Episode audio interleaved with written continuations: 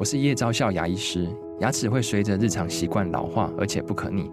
当珐琅质受损，牙齿结构会出现破裂，还有细微的小孔，导致我们牙齿变得又脆弱又敏感。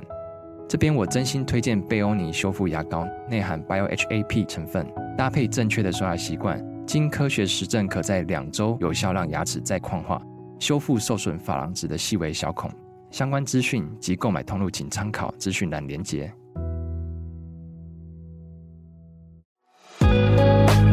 从人文风貌、智慧家园到地方治理，带你探索台湾的城市美学。欢迎收听《城市学》。各位听众朋友，大家好，我是罗德珍，欢迎收听《城市学》，跟我们一起发掘城市的大小事。今天我们要发掘的城市呢是台中，主题呢是最近最夯的议题 ESG。邀请到的来宾呢是台中市政府环保局的局长陈弘毅局长，局长好，先跟我们的听众朋友打声招呼吧。呃，主编好，还有各位城市学的听众朋友，大家早。听众朋友听到 ESG 这个词，或许有些人知道，有些人不知道。所以 ESG 的 E 就是环境 （environment），然后 S 呢是社会 （social），G 呢是公司治理。过去我们企业在经营的时候呢，就会先把获利放在第一位，忽略了对于环境跟对于人的一些关注。但是其实当工商业发展到越来越蓬勃的时候呢，地球的环境也会被破坏的非常的严重。二零一五年的九月呢，联合国的永续高峰会发布了十七项永续发展目标，也就是所谓的 SDGs，呼吁我们的企业、社会跟国家都应该落实这。十七项指标来为我们的地球永续发展一起努力。所以今天我们邀请到环保局的局长也来跟我们分享一下台中市政府怎么样从不同的面向去落实 SDGs，同时呢协助我们的企业一起来实践 ESG 的概念。那首先我们知道说环保局的主要任务呢就是城市的环境保护工作。我们想要先谈一下，就是说台中市。最让人家印象深刻的是这个空气的问题。那我们想要请局长先跟我们分享台中市呢这个空气品质的改变，一般的民众他最有感的地方是什么？好，谢谢我们德珍主编哈。那其实有感，什么叫有感？我们的眼睛、我们的耳朵、我们的鼻子、我们的嘴巴看得到才是事实，看得到才是真相。所以，我们台中空品的改善，民众就是真的看得到。为什么看得到？我们跟气象局合作，我们从气象局他们有一个叫做能见度。那我用能见度来，因为 PM 二点五，我们虽然是中南部最好的，可是 PM 二点五民众看不到，民众感受到就是天空有没有晴朗，还是雾雾的。那过去的雾大家觉得是雾，现在的雾大家觉得是空气污染。好，我们从一个数字来看哦。一百零七年的时候啊，我们能见度大于十五公里，就是能见度非常好的一个指标。全年三百六十五天，只有四十八天。可是到了一百一十一年的时候啊，我们的能见度大于十五公里，已经增加到一百八十四天，四倍。等于原来你可能四天看得到一天，现在这四天你每天都看得到。那所以其实我们在很多地方，以前台中市市民很多不晓得。什么叫玉山？我们这几年告诉民众，你在乌日高铁站，很多人都去过乌日高铁站。是，你在南下月台，你比较容易看到玉山，因为北上月台它看的是西部，哦、你的南下月台看的就是东部，就看得到玉山了。在乌日高铁站的就看得到哦。下次听众朋友可以试试看哦。那第二个点，新大大家都知道哈，新大那附近几个高楼，我家刚好住在新大附近，我的顶楼。也看得到，顶楼不高，十四楼而已，也看得到。表示我们的能见度就是可以看到的范围越来越远，越来越广。对，那我们为了把这些记录留下来哈，因为光用说的不准。我们其实，在我们松明南路是一个环状的哈，它在有一段是中华电信的顶楼，嗯，将近三十层楼高。我们有架一个高解析度的摄影机，嗯哼哼，就是在帮我们监看能见度。那看的主要标的物就是玉山，所以我们这些数字发现跟气象局统计的数字啊，几乎是雷同。所以从这一个来讲，民众就真的会很有感。是以前是要夏天你才看得到玉山，现在春夏秋冬你都看得到，一年一百八十四天，十五公里。其实这个机会就相当于说，看玉山大概能见度二十公里以上，应该就看得到。因为其实不止嘉义市看得到玉山，早期陈澄波，嗯，嘉义市的很知名的日据时代的画家，对，他曾经画过从嘉义画玉山，是，其实嘉义看得到。好，也在嘉义高铁站，只是很多人不晓得玉山长什么样子。那因为我很常爬玉山 所以我很清楚，好知道玉山是哪个山头。所以我们从这一点就可以让民众知道说，我们的蓝天白云行动计划，真的就是让大家看得到，而且越看越清楚。我刚刚听到局长的回答，有两件事情让我非常的印象深刻。一件是说，民众对于看得到的东西特别有感，比如说我们路上的这个摩托车、汽车排放出来乌贼车这个废气，我看得到；工厂这个烟囱冒出来的废气，我看得到。所以这个对我们来讲，就是啊。空气污染的一种，而且是非常有感的。那另外一个，我刚刚听到的一个重点是说，局长会讲到说，我们有在中华电信的顶楼有架一个监视器，就是用科技这件事情来监看说我们的空气污染的状况。所以第二题，我想要请局长跟我们分享一下。其实因为现在科技非常的进步，那我知道台中市政府大量的运用这个科技融入在环保的环境保护的这个方面，尤其在空气这一块。那这一块呢，环保局是怎么做的？城市呢，要转型成科技执法的城市，最大的挑战又是什么？好，那这个部分哈，科技执法，科技执法，大家都挂在嘴巴上。那有些人甚至收过这个罚单哈，尤其警方现在用科技执法。嗯嗯，那我们那一天在开玩笑说，台中市有一个路口啊，五权路、三民路，还有我们的崇德路的那个交叉路口，那个是几乎每个人都很容易。中奖的地方，因为它是一个五叉道的，好，所以很容易不小心就中奖。那科技怎么运用在环保上面？哈，我跟同仁常常在分享，你需要突破现行的法令制度。是为什么？法律规定你还是要靠人去取样，对，靠人去稽查。那偏偏我跟同仁讲，我的做法就是不要靠人，因为我觉得人他容易有误差，我必须要靠仪器、靠设备、靠数字说服。不管是工厂也好，不管是民众也好，他们才会有感。否则，如果说你眼睛觉得有污染，他眼睛觉得没有污染，他闻到臭味，你没闻到臭味，感受度都不一样。一样，所以我们必须用仪器、用设备。那很多法令到现在，它并没有跟上来。所以我说没关系，台中市走在前面，你走在前面，法令自然会跟上来。过去我们在河川采样啊，我常常讲我自己大学的时候。我跟着我们当时成大温清光老师，嗯，去做那个高平溪附近的河川水域的调查。我在凤山陆关学校附近的一个排水沟，嗯，就撩下去河里面，然后去那边取样。嗯，我取一取，奇怪，前面怎么有一个大型的动物飘过来？真的是一只死猪，哇，就飘过来。我那时候是大三的学生，我大三应该是民国七十八年的时候。所以，我对这种取样啊，我觉得第一个，你人有主观的态度，你会散。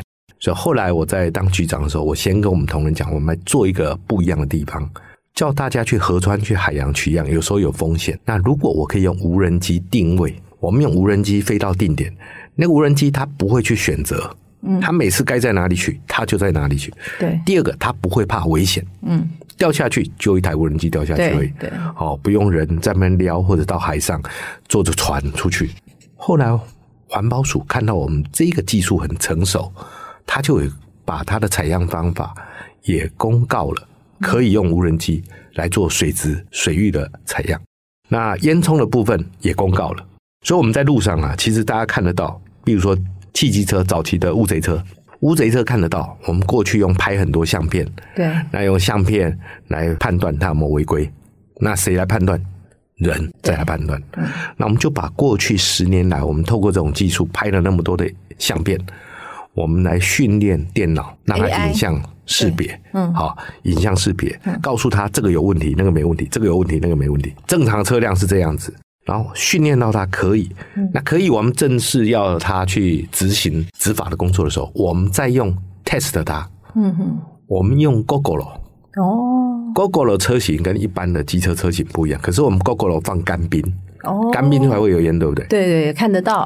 对，来判断他到底会不会看得出来。是，好，确定他可以，那我们就改用这个技术来上路哈。所以我们这个技术啊，可以让我们在路上你看得到机车。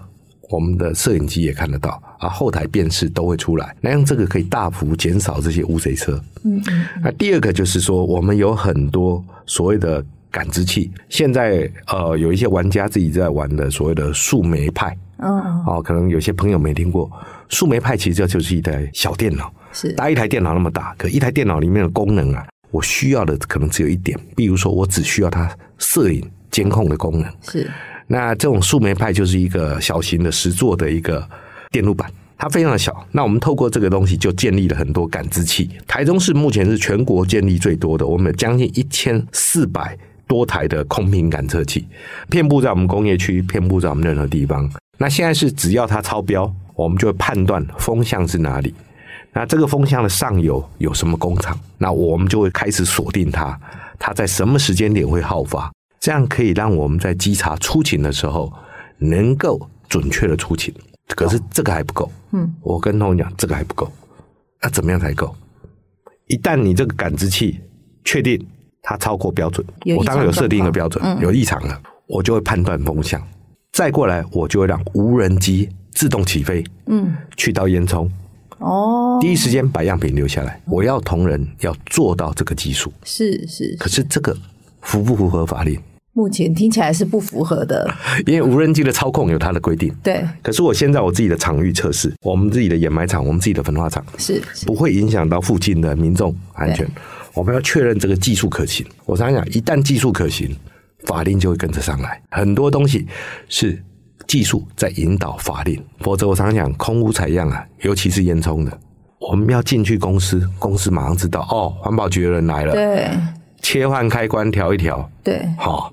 等我们爬上烟囱，没了，都已经是多久以后的事了。对，大烟囱像可能很多人只有看到中火那五根烟囱，没有几个人爬过，两百五十公尺高，不是靠爬的了哈。其实你们可能很难想象，那烟囱里面是有电梯的哦，但它是斜干式的电梯，就是它歪歪的、斜斜的，因为烟囱是下面比较宽，上面比较窄。它的电梯高度大概到两百二十米左右，后面大概有三十米是必须爬楼梯，所以你想想看，你要爬到它的采样点去，其实早就都已经调整回正常了。没错，所以我才说我们必须要开发新的采样方式。第一时间，比如说我光接到通知，从环保局要赶去那个工厂，那时间都已经过掉了，所以我一定要第一时间就能够掌握。那因为现在很容易去设定烟囱的坐标位置、高度，那附近的地形地物我们也都事先勘察过，所以无人机的基地台，比如说距离它那个工厂的烟囱，假设在一公里，这一公里我在它的东南方，怎么切上去飞不会影响到建筑物的，哦，不会去遇到有阻碍物，这个都可以事先去做飞行轨迹的判断跟飞行轨迹的预测，嗯嗯，好，所以我可以不影响到民众，好，第一时间。当然，这个部分我们有初步的成果了。那全世界还没有人有这个技术，但是我们台中市已经在试了。就等于说，其实过去我们民众看到有烟囱冒出来，然后请环保局来稽查，然后你们到现场都已经。抓也抓不到，一两个小时，一两个小时之后，采也采不到了。对，那现在不一样，现在有警示的系统。对，然后甚至你可以不用先到现场，无人机就会已经帮你把样品采下来了，采下来了。对，这样你去只要把那个样品收回来，所以这样子我才觉得说可以让民众对我们整治空屋的信心，对，还有技术提升，能够有信心。好，那当然我们除了这个部分以外啊，我们还有用这个所谓的线索性的这种稽查方式哈。我们刚开始在烟囱的影像判别，我们也做得不错。嗯，好，因为你肉眼看得到烟囱排黑烟。过去有时候大家有一个画面，尤其是六轻，每次大家都有一个画面，在从台西的海边拍到整个烟囱都是黑的。我跟各位讲，每天都有。为什么每天都有？太阳西下的时候，太阳在它的西边，对，烟囱出来的烟，全台湾每一根都是黑的。哦，因为你逆光嘛，对，你逆光，好，所以其实我们就是在。东西南北，我们都设的这个摄影机。哦，同一时间，好，你只要有没有逆光，你从其他的方向看，你就知道了。所以，我我们对于这个烟囱的影像判别，我们台中市也有很独门的技巧。这个技巧是，我在远端，一旦我们的监视器发现那个影像不一样。也就是说，本来不应该排烟的，平常也许就是下午之后，这个是黑的，他觉得正常。可今天如果是在上午发现是黑的，他会手机通报我们，我的 LINE 就会知道了。那我们就可以启动远端遥控我的摄影机去追踪烟囱，因为我摄影机是角度会调整或者不调整，那我就把它调整回来去看，那我们就真的抓到了。我们在两年前抓到了，好，有一根烟囱它的滤带破了，那其实它那个烟出来的时候啊，那个烟流我们事后用肉眼去看，其实发现我们肉眼的辨识能力。没有我们那个高解析度的摄影机那么强。就算你没看到，也不代表它不在排废烟啊。可是摄影机帮我们抓到了，是。他一开始抓到怪怪的，嗯、那我们把镜头转到烟囱的时候，发现哦，真的，那时候肉眼就看得出来了。好，所以这个与其我们在等民众来通报，事实上我们是主动自己转过来。嗯，好，这一种方方面面的这些科技稽查的技巧，其实它主要有两个部分，一个就是影像辨识。第二个就是 AI 大量这些资讯的整合、分析、好储存跟判别。那第三个就是在结合最近无人机的运用，是哦，大概这三个方面。那在这边也做一个算是小宣传了哈。是是是，我们台中市环保局哈是目前全国唯一环保单位拿到民航局认证的机关，已经可以驾驶这个无人机，使用无人机。有有有很多人，我们中高级的一个排、嗯、一个排现在有了。一个排大概四十个人，有这个执照啊？对，哦，有这个执照。因为我跟他们讲，未来的趋势就是这样。过去你们可能训练的没有这一项，嗯，可是未来你们要在稽查任务能够比别人出色，是，你就必须无人机掌握的比别人快，比别人好。嗯嗯。所以很多人讲，哎，奇怪啊，大家为什么这么认真？因为我说我鼓励，嗯，我甚至这个礼拜天，我刚好在办公室，我们办公室是一个室内的。但是它是一个采光很好，好有天窗。哎，我们两个稽查队的同仁，他礼拜天在备勤的时候，他们就出来在那里训练他们的无人机操作技术。哇，哎，好认真哦。我我就觉得说，哎，真的这些年轻人很不错。对。那他们为什么愿意学？他们也知道说这是未来的趋势。是。那我我们在科技执法这方面哈，我们真的觉得还会投入更大的心力，因为我觉得一定要用科技来取代传统的人力。懂懂懂，那这样接下来我就要问了，因为台中市我们知道是工业大城，很多很多企业都设厂在台中市。当环保局在做这些稽查的时候，你们跟企业之间的关系是什么？因为在环保的同时，经济发展也很重要。那如何去创造双赢这样子的现象？好，第一个企业哈，就像主持人刚刚提到的，都是以追求最大利益为目的。那慢慢他们也知道社会要求的健康的企业、好的企业啊，是一个负责任的企业。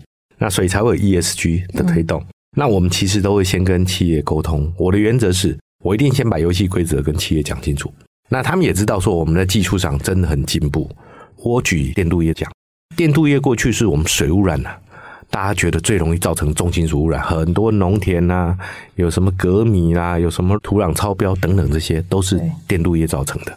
我就跟我们台中市两百多家电铸业跟他们恳谈，我说我装一个设备，我们叫做水管家，我装在你们家里面。因为很多我们过去稽查结果都是这些老板说哦，不知道啦，员工不小心操作啦，啊，反正设备坏掉啦，反正不是他的责任。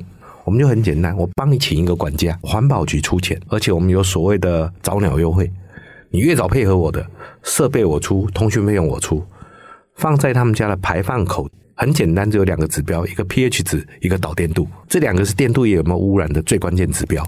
我就摆在他们家，我说这个只要你超标，老板你的手机会叫，你就自己要打电话回来关心，或者你自己有远端监控，因为现在很多公司有远端监控，你在指挥公司里面的人怎么处理。同时我的手机也会叫啊。第二个，这个我不会罚你们钱，可是我让你们做好内控，因为这个毕竟是装在他们家里面，环保的稽查一个原则，除了他们家之外。违规超标，我们才能开罚。在他们家里面的不行，所以他们很愿意。我现在已经装了将近九成的业者哦。那我也在去年吧，我找还不愿意装的，那时候大概还有三成到四成不愿意装，我再找他们来谈。嗯，很简单，你不愿意装，我就是优先稽查你。愿意跟政府配合的，我们就相信你是比较愿意遵守法规的。越是逃得远远的。我们当然就比较怀疑，它是比较没有办法照规定来的。哦，这样子在一宣导之后，很多企业都会来配合。哦，所以我们现在已经到九十几趴了。那我们希望慢慢环保署也看到我们这个成效很好，因为电镀业不止台中市伤脑筋啊，对，很多县市都对电镀业伤脑筋。我这个设备很便宜，好，非常便宜。嗯那用的便宜就是它比较没有灵敏度那么高。因为电镀液废水有时候是强酸强碱，所以灵敏度没有那么高，但是是一个趋势，会告诉业者说，如果超标，你自己就要内控，水不要排出去。嗯，好，所以这个是一个，我举一个例子，就我们跟企业在合作的时候，餐饮业也是这样，餐饮业现在跟民众生活作息在一起，你闻到了香味，隔壁邻居不一定觉得是香味。好，所以现在这个很困扰，我们也是跟餐饮业用恳谈的方式。那我们也协助他们有一些呃仪器设备的检测，告诉他们说，如果你们花钱花了一些投资的经费要改善你的油烟啊，改善的结果怎么样？要仪器设备来量测，这样厂商啊才会告诉你说，原来没有处理之前，假设是一百，我处理完以后剩下二十，嗯，哦，代表八十我去除掉了。嗯，那过去不要说过去，现在法令规定是靠什么？靠鼻子去闻。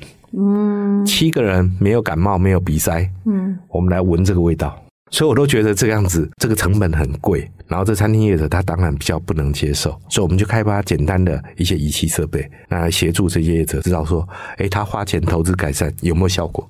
所以我觉得对企业我们的辅导合作，来取代过去的对抗，因为我们必须创造三赢的局面。企业公司它有它的利润，但它已经善尽环保。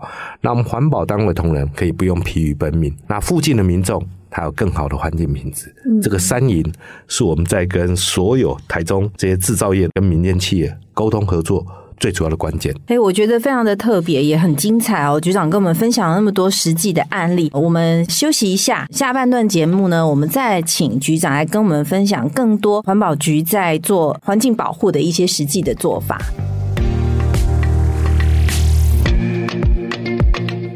你喜欢城市学系列节目吗？鼓励你透过资讯栏连接到 Apple Podcast 订阅我们的节目，并且滑到下方点击撰写评论，告诉我们你对于节目的想法或者回馈，给我们五星好评，让更多人可以听到优质的节目。您现在收听的节目是城市学。我们今天邀请到的嘉宾呢，是台中市政府环保局的局长陈鸿玉局长。上半段的节目呢，我们听到了就是台中市政府用科技执法，然后跟企业一起合作，打造更美好的环境给我们的民众。那下半段节目，我们想要来请局长聊一下，就是其实，在环境保护的这个领域里面呢，其实废弃物这件事情也非常的重要哦。那我们每一个家庭。每天都会制造很多废弃物，尤其在厨余这一块。那我知道台中市政府呢，很厉害。会把这个臭臭的厨余呢，变成台中市稳定的财源之一，而且在一个神秘的地方，每天呢，帮我们台中市赚进了四万五千元的厨余发电收益。也就是说，厨余可以变成电力哦，那就是外埔的绿能发电厂。我们想要先请局长来谈一下这个外埔的绿能发电厂，它是靠这个生厨余来发电。那什么叫做生厨余啊？外埔这个地方怎么？一样呢，靠这个沼气发电这件事情来帮助我们台中市成为更环保的城市。好，那外埔绿能哈，我们直接切进去哈，呃，跟大家分享一下，可能大家在不一样的县市，这边特别要提醒大家，不一样的县市。生厨余的定义不一样，因为全台湾目前只有台中市的生厨余，我们是拿来榨汁发电，我们把它搅汁，嗯，之后进去发电，所以我们的生厨余必须搅得出汁来，哦，所以这个跟其他县是不一样。如果你们在双北，双北的生厨鱼它很多后面去做堆肥，所以它蛋壳算是生厨鱼，它的所谓的椰子壳、榴莲壳很硬的，它可以破碎，也是生厨鱼。可是这三种东西，蛋壳、榴莲壳、椰子壳。在我们台中市，你可以想象，因为它挤不出汁来。对，所以我的生厨余这样子跟大家介绍，大家就有个概念，我要那个东西挤得出汁来，因为它是很高的营养分。那我也要感谢我们这些厌氧菌哦，我养了很多厌氧菌。嗯，大家可能不晓得什么叫厌氧菌，厌氧菌就跟我们人不一样，我们人需要空气，厌氧菌碰到空气它就傲子了，所以我一定要让它在一个没有空气的地方，它就靠这些汁的营养。来做他的营养源，那这些厌氧菌就帮我认真工作。刚才主持人提到说一天四万五，我们最近用了一个小小的 table，，我们再把它改良，现在一天可以将近六万块新台币。哇，一天这个外埔绿能就可以帮台中市政府赚进六万块，睡一个晚上哈，好好睡就是六万块，不好好睡失眠也是六万块。那重点是这些厌氧菌不能失眠，我们就是发现厌氧菌喜欢什么？它喜欢比较温暖的环境，所以我们原来给它的温度不够高。我们把发电的余热再导回去，让它温度再上升三到五度，诶，它发电量多了百分之二十左右，到将近一天六万块。所以，我们明天好好照顾这些厌氧菌哦。我每天都拜托他们要好好的活着，要认真工作，是啊，快快长大。所以，我们这个厌氧菌就是靠我们厨余这些汁液，让它当营养源，所以它产生的这些藻渣藻液，我们再回到藻渣，再回到我们的天然的有机肥料。这是最高级的，因为这些是跟人吃的一样，哦，它等级是我们人吃什么产生生熟鱼，诶，这厌氧菌就吃什么。那我们现在的这个发电呢，其实它是属于绿能，是，所以它的补贴经费比较高。那全世界目前就我了解，只有这一座。早期新加坡大概在十二年前，那新加坡这个厂撑不到五年，为什么它收起来？因为他们的垃圾分类不像台湾这么彻底。所以我在这边也要感谢我们台中市的民众，愿意辛苦一点，帮我们把生厨余再分类，让我们有比较好的生厨余的回收管道。那我看过新加坡那个影片，他们有很多类似大排档，他们都几栋国民住宅中间会有一个大家生活的餐厅啊、卖场啊等等。那餐厅那边他们回收的东西，嗯，去做。就因为餐厅那里面包括它的分类不是很落实，长久下来他发现还是不行，嗯，所以最后那个厂是收掉。那我们这个厂因为分类的很落实，所以营运状况目前都非常好。那收厨余的部分当然它就是目前是属于养猪，对，它是还可以变卖的。啊，各县市也都是这样。不过哪天如果因为我们对啊，比如说非洲猪瘟啊，或者说其他的口蹄疫等等一些疫情的关系的话，也许会做一些转折。所以我们也有在试着让熟厨余加部分的比例，嗯，来做发电工作。那我们除了这样以外，我们为了要倡导从餐桌到餐桌的概念，因为生厨余来自于餐桌，我们在跟附近的农民在合作。那刚好外埔有一群很可爱的农民，他们事实上自己有在推有机稻米，那我们就跟他们合作。那我们也用现在用契作的方式，好，那我们其实只有一个条件，啊，拜托他们。不要喷农药。那这些稻米长得比较没有那么肥，没关系，因为毕竟肥料是生出以来的，跟稻米的肥料也许不大接近。那不管怎么样，总是一个肥料哈，所以农民也很愿意配合。所以我们现在制成是一个类似，我们不敢说是纯有机米啊，哦、嗯，但是我们敢说它是一个。很天然的，对对，那我们也不计较它的收成，好，因为毕竟农民有时候靠天吃饭。那你用了很多的所谓病虫害防治或者传统农法的话，事实上对健康不一定有好处。好，所以我们也跟这些农民有一些共识。那我发现外埔啦、大甲啦、大安，就附近的农民越来越多人愿意加入我们这些所谓的生厨余产生的这些副产品，好，这些有机肥料。不管是固肥或者是易肥，那这个我觉得就是一个餐桌到餐桌的循环。嗯，嗯，那我们希望外补是一个点，慢慢整个台中、整个台湾都能够透过这种所谓的生物循环的方式。好，因为这些生物本来你让它循环就是一个 cycle，那减少用化学肥料其实就是减碳，就是节能。所以现在全世界很多国家或者我们全台湾其他县市都陆陆续续来参访我们这个外埔。生质能的这个绿能发电厂非常的特别。刚刚局长其实有谈到说，民众的配合哈，对于这个利益非常好的环保政策是一个非常非常重要的帮助。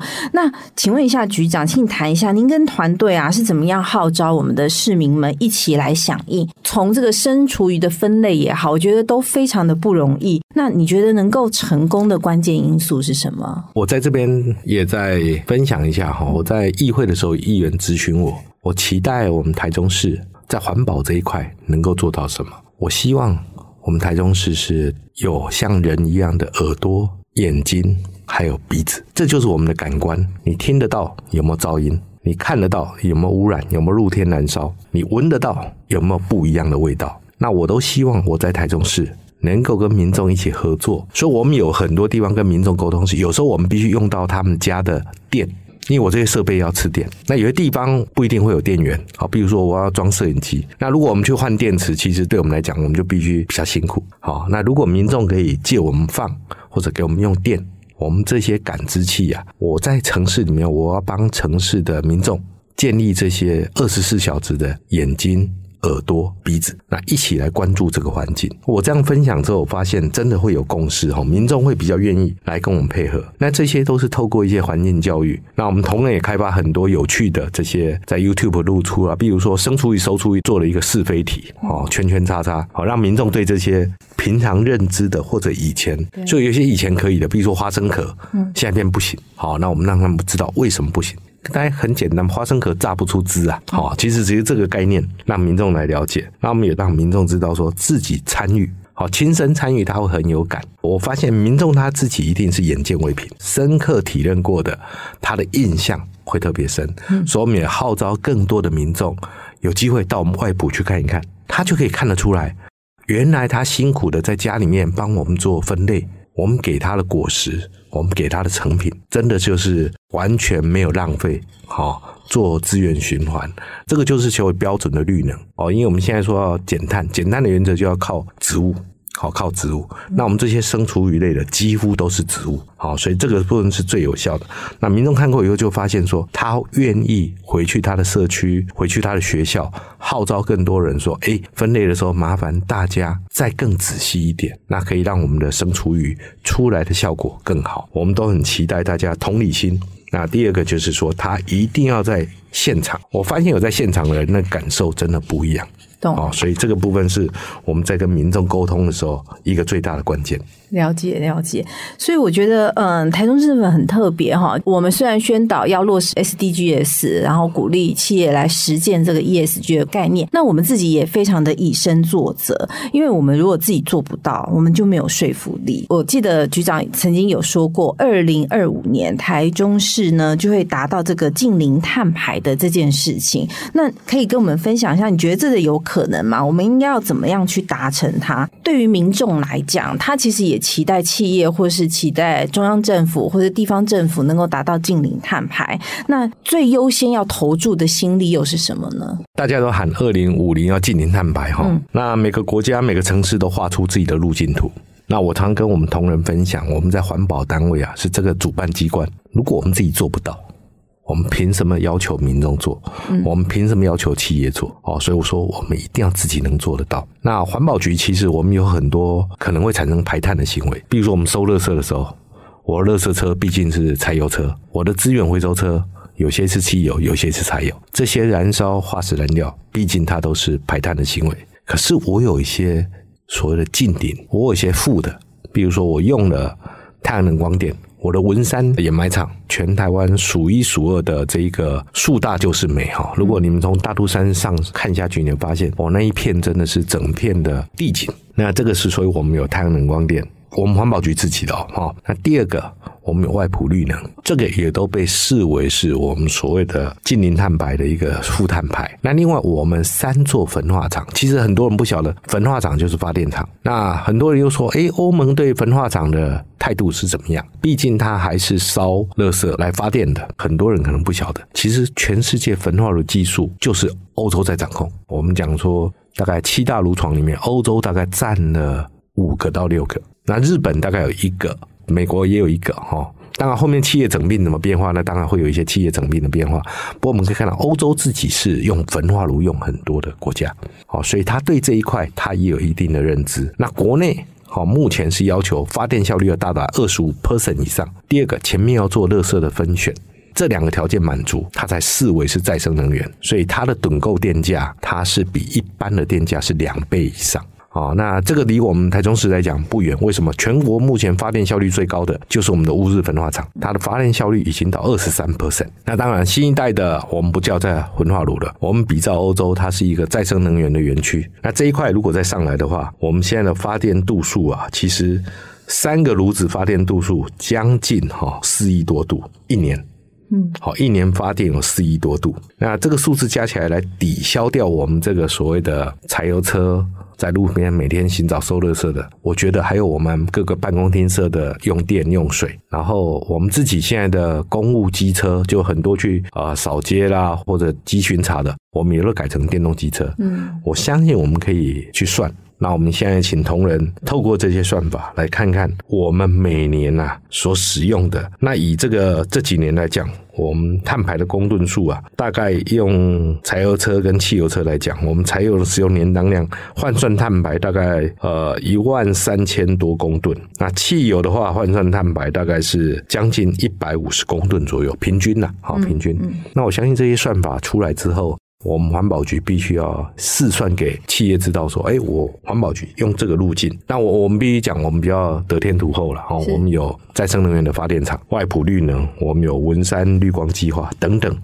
但是每一个企业、每个家庭都要找出自己的优势，没错，啊，来一起对二零五零的近零碳排能够提早做一些实质的贡献。今天的分享哈，让我们不止听到台中市呢迈向永续城市的振奋故事哈，那也可以让我们每一个人都知道说，我们要为我们的城市、为这个地球来贡献一份心力。今天非常谢谢台中市环保局的陈宏毅局长跟我们分享这么多。其实六月我们跟台中市环保局这边合作出版一本《永续之城》，那这里面也谈到非常多企业在台中的在地企业，它怎么样来落实 ESG 或是实践。这个 SDGs 这件事情，如果听完今天的节目有任何想要回应跟分享的呢，欢迎听众呢透过 Apple Podcast 给我们五星好评或推荐，或者是留言。感谢您的收听，城市学，我们下次再见。